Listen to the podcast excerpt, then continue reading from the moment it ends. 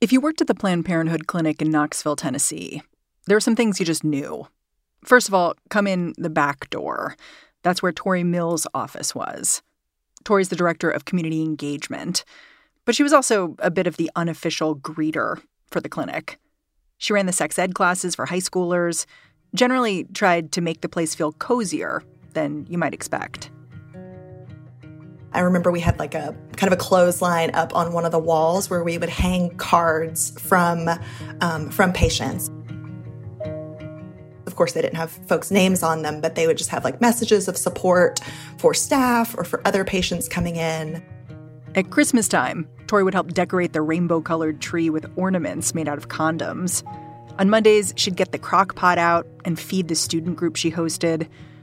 Now, like a lot of folks, Tori mostly works from home. She misses the place. Do you ever go by the clinic now?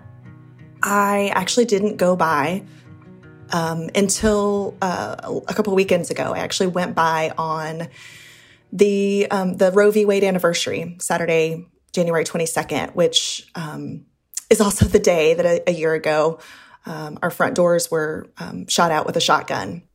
Tori went by that day to clean up after a different attack. This one, an arson. The fire happened on New Year's. Breaking news this morning out of East Knoxville. Knoxville fire crews are on scene right now working to put out flames at the Planned Parenthood clinic on North Cherry Street. A hunt for suspects is now on after Knoxville fire ruled the fire an arson. The assistant chief says the fact that the fire already breached the roof lets them know it was burning well before crews arrived. So, you know, the day that the arson happened was a Friday. It was New Year's Eve. And I remember as I was kind of fielding calls and text messages from folks that morning thinking, I don't know that I'm ready to go by, you know, that this building that I've spent honestly more time in the last 10 years of my life than even my own house. Knoxville authorities believe someone set fire on purpose on New Year's Eve. That building now a total loss. It always feels, I think anytime you see a building after a fire, it just feels very surreal, you know, and kind of the first place my mind goes is like, oh, that's where this used to be, or that's where I used to teach. And there are parts where it is, there's not much left. You sound emotional when you talk about it. Yeah. I mean, I think it's difficult not to be, right? Because you know, I've had great times. I've laughed. I've cried. I've had so many experiences in that building, and I think that there are probably patients of ours who feel that same way. Like they remember the day that they got, that their first dose of hormone care, or they remember their abortion and whatever emotions accompanied that. So I think I am trying to both hold the emotions I have and also hold the emotions that other people have with that space. And also, thinking towards the future. But what is the future of Planned Parenthood in Tennessee? Today on the show, the threat to abortion. It may seem abstract if you're looking at what's happening in state legislatures or at the Supreme Court. But in Knoxville, where the Planned Parenthood clinic has been attacked twice in 1 year, the threat's a little more visceral. I'm Mary Harris. You're listening to What Next? Stick around.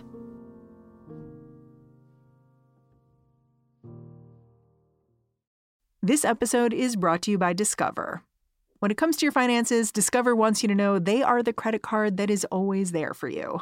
With 24/7 U.S.-based live customer service, everyone has the option to talk to a real person anytime, day or night. Yep, that means no more waiting for, quote, normal business hours just to get a hold of someone. We are talking real service from real people whenever you need it. Get the customer service you deserve with Discover. Limitations apply. See terms at discover.com/creditcard. When I asked Tori Mills why she started working at Planned Parenthood in the first place, she told me a story from her own life. She became sexually active at 13, and in her small conservative town near Tennessee's border with Georgia, she didn't have a lot of guidance about what safe sex should look like.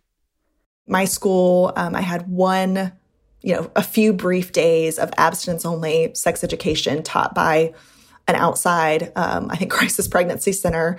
And all I remember from that course is that if you signed an abstinence pledge card, that you would get a free sandwich at a fast food restaurant.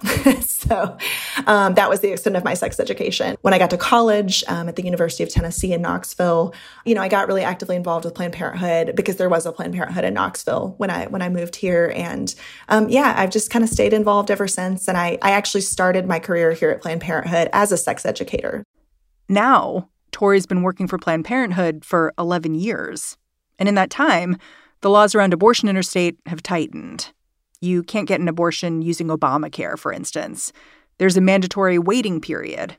There's also a trigger law. And that means that if Roe v. Wade is overturned, abortion's going to be illegal here automatically. But despite all this, Tori says her work always felt safe. I've never felt fear going to work at Planned Parenthood.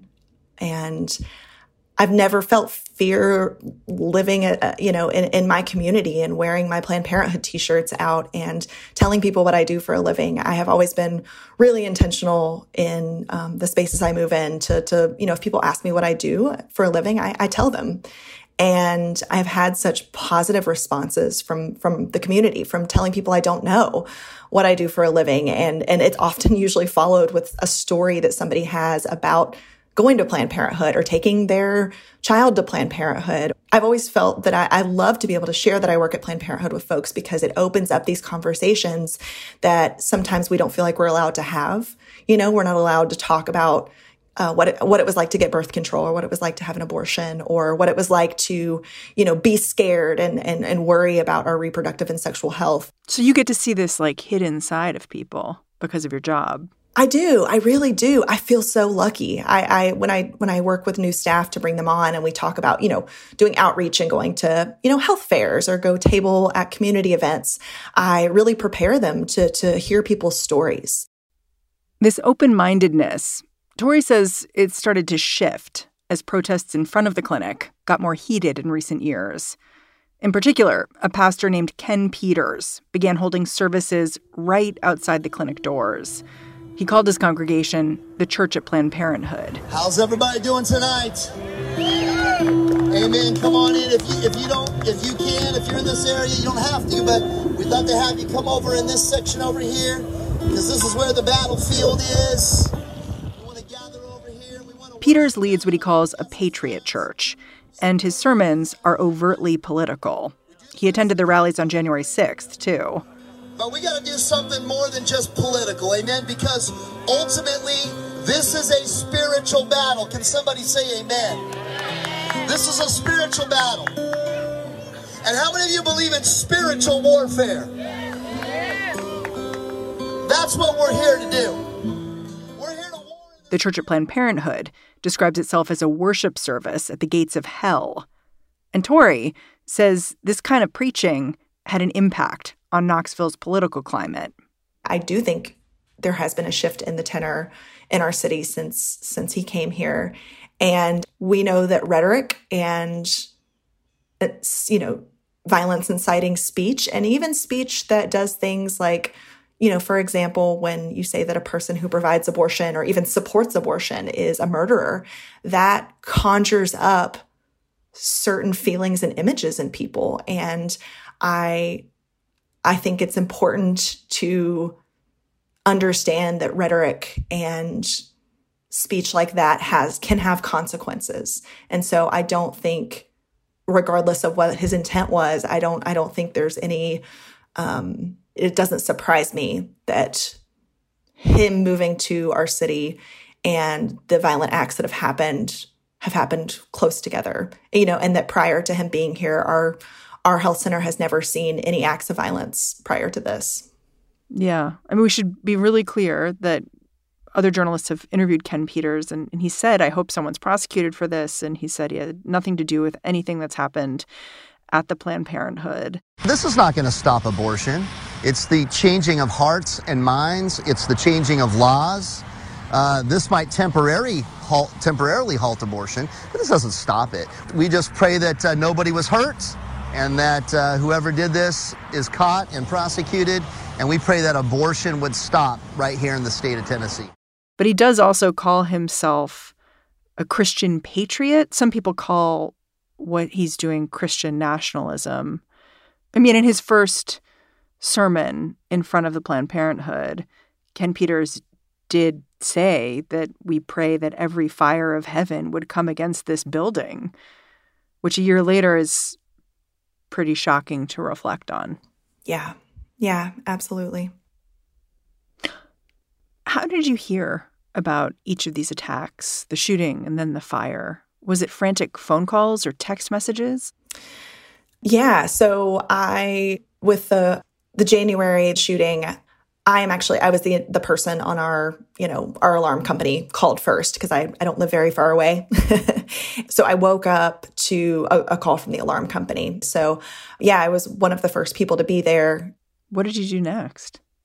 My personality is such that I'm a little bit of a fixer. I remember getting to the health center and we were there and my first thought was, we got to get this glass cleaned up. We've got to be able to see patients. And yeah, I just grabbed a broom and a vacuum and started to clean up because we wanted to be able to still see patients. We didn't want that to stop us. So I wonder when the arson happened, whether there was this sense of like, oh no, not again.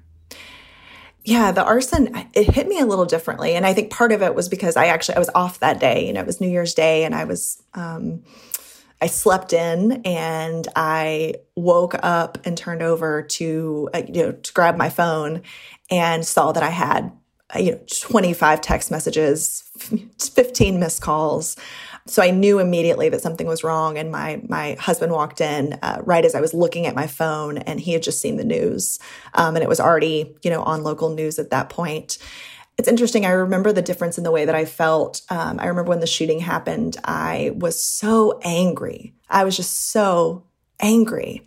And when I woke up on the 31st, that feeling of rage didn't hit me in the same way. I was sad. I was truly sad. And I think that's what happens when you realize that something like that is just, that you've lost not only your ability that day to see the patients who needed to come to you, and when thankfully we were already closed, at that point. So it was less about, not being able to see patients. We were closed for renovations the day that the fire happened, but just knowing that something had been destroyed that was not going to be easily fixed. You can't just go over and sweep up the glass. Yeah, exactly. And that we had been so close to finishing these renovations that we had all been really excited about. And I was just really sad. Yeah, when I read that the clinic had been undergoing renovations and expanding, actually, it made me wonder that even though I'm hearing so much these days about abortion access being restricted more and more, especially in a state like Tennessee, it sounds like there's a lot of demand for the work that gets done in your clinic. There absolutely is. And I've struggled to try to explain both to myself and also to other folks what it's like to do this work in Tennessee, because I don't want to negate the experiences of people who maybe live in smaller communities. Knoxville is a fairly decent-sized city, which means that it tends to be more progressive than some of the outlying rural areas like where I grew up. But I have felt for the last, almost 11 years, part of the community. I haven't felt like a pariah. Even when I see conservative family members or, I'm out in the county, which tends to be a more conservative area, I have never felt afraid for my safety. Does that feel different now? I don't know.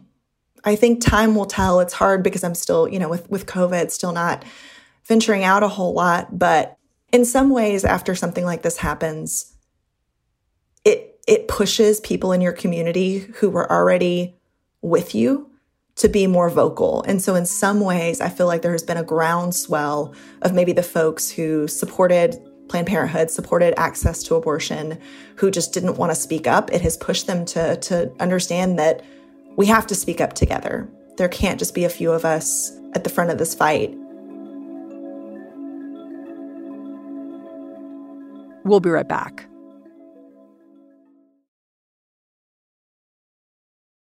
You're painting this picture of Tennessee as a largely open place to talking about what women and families need, even when that might not be what an individual's values are. And as you talk, I'm hearing, like, there's some moments of where you see that maybe that's not 100% the case, like when you were getting abstinence-only education and it didn't kick in until high school and they were asking you to sign an abstinence card. How do you square in your mind your point of view that Tennessee is like this place where you can really talk to anyone about your work and the importance of sex education and the importance of abortion care for women who need it? How do you square that with the fact that over the last year, your clinic was violently attacked twice?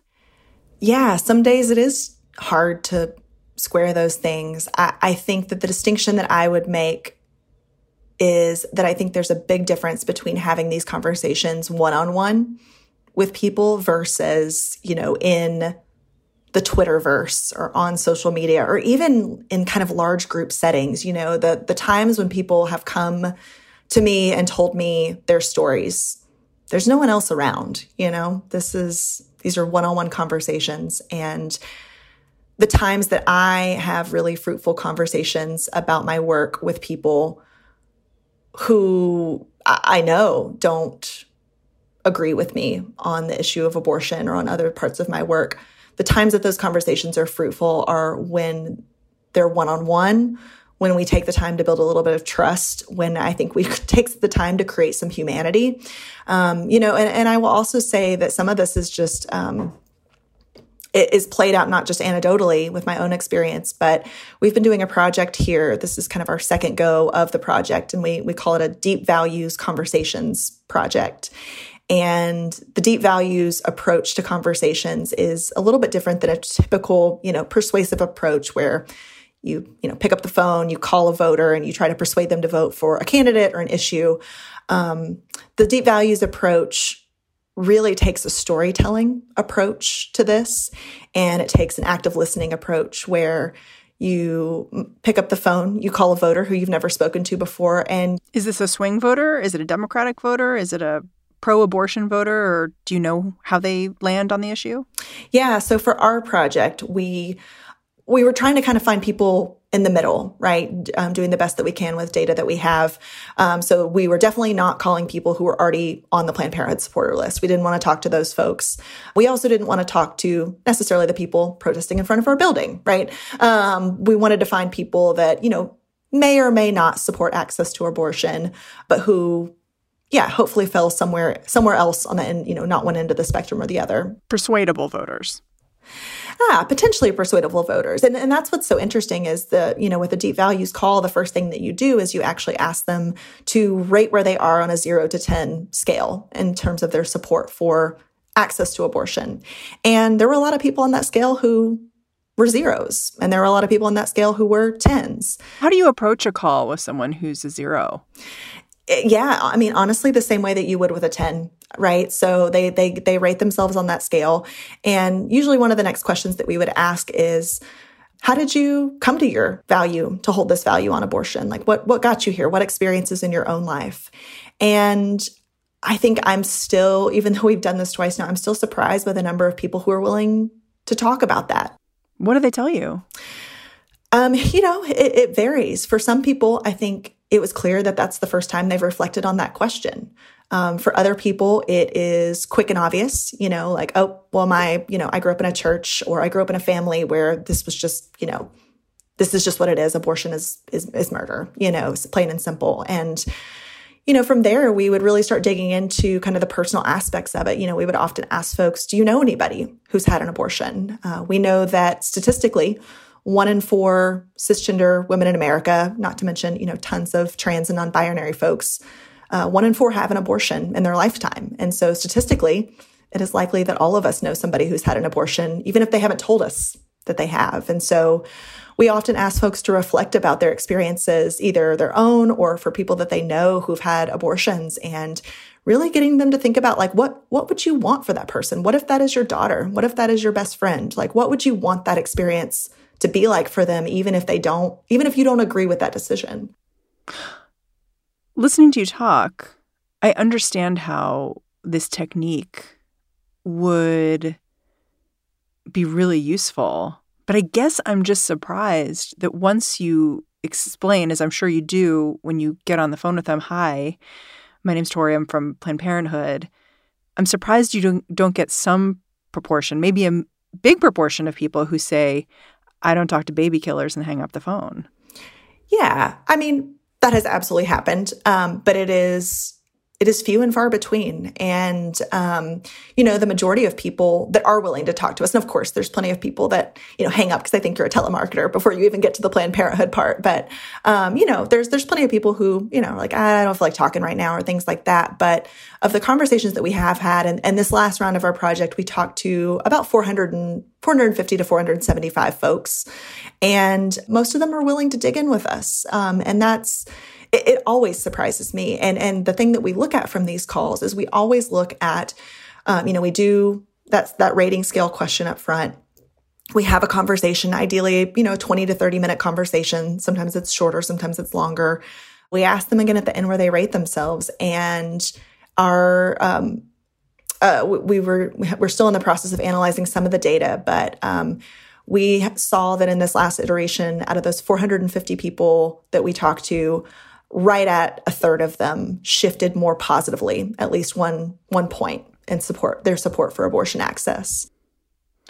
That work sounds so labor intensive, and the payoff sounds so potentially microscopic. And yet you sound really hopeful about it. You know, I think I'm hopeful because I see it as one tool in the toolbox. You know, I wouldn't turn every part of my job over into deep values work, because I do think that there are important things that need to happen on the electoral level. There are important things that need to happen on the access level. But I think that this is one piece of the puzzle, because I do think, again, you know, having those experiences where I recognize how little people are talking about abortion, creating more spaces where we're even just saying the word is so important. And I think the other side of this is the impact that it has on the people that we're training to make these calls. So we trained 45 people, and, you know, a lot of people are using this technique now to talk to their parents or to talk to that one family member. And I think that that is what we're looking for, right? Not just that we're doing these one-time calls with Tennesseans who don't know us, but also that we're starting to have these really difficult conversations with our own networks, the people who really love us and trust us. And I think that's where, you know, like if I had every person in the state trained up to do that and felt more comfortable initiating some of these conversations with people they love and trust most, I think about the impact that could have. I feel like I'm talking to you at a strange time, because the clinics burned down, and also the Supreme Court is set to potentially rule on the viability of Roe versus Wade. Because Tennessee has this law that means that abortion will be illegal if Roe versus Wade is overturned, I wonder how Planned Parenthood thinks about rebuilding with a clinic destroyed. Yeah. I think you have to kind of go with what you do know, which is that there are people in Knoxville who need birth control, who need STD testing, who need a place to come for sex education services, who need gender-affirming healthcare. And we know that it is important for us to rebuild or reestablish a health center here to get those services back up as quickly as possible. And I think some of it is symbolic too, right? Like helping folks understand that no matter the shifts and changes that happen at a policy level, Planned Parenthood will always be here. And we will be here to provide care in whatever iteration we are able to and to provide resources and support. And I think we feel like it's important to have a brick and mortar location regardless of kind of where the future takes us. No matter what happens to Roe v. Wade, no matter what happens at the Supreme Court this summer, this fight is not over. I say this really often, Tennesseans will need abortions no matter what happens with our state law, with the Supreme Court. Tennesseans will still have abortions. And it will be our job to figure out how we help people access those services no matter what. Tori Mills, thank you for continuing to show up for work every day. Thank you. I really appreciate you lifting the voices of folks in the South that are doing this work. Tori Mills is the Director of Community Engagement for Planned Parenthood's Knoxville Health Center. And that's our show. What Next is produced by Carmel Dalshad, Mary Wilson, Elena Schwartz, and Daniel Hewitt. We're led by Alicia Montgomery, and I'm Mary Harris. Go track me down on Twitter. Say hello. I'm at Mary's Desk. Meantime, I will catch you back in this feed bright and early tomorrow morning.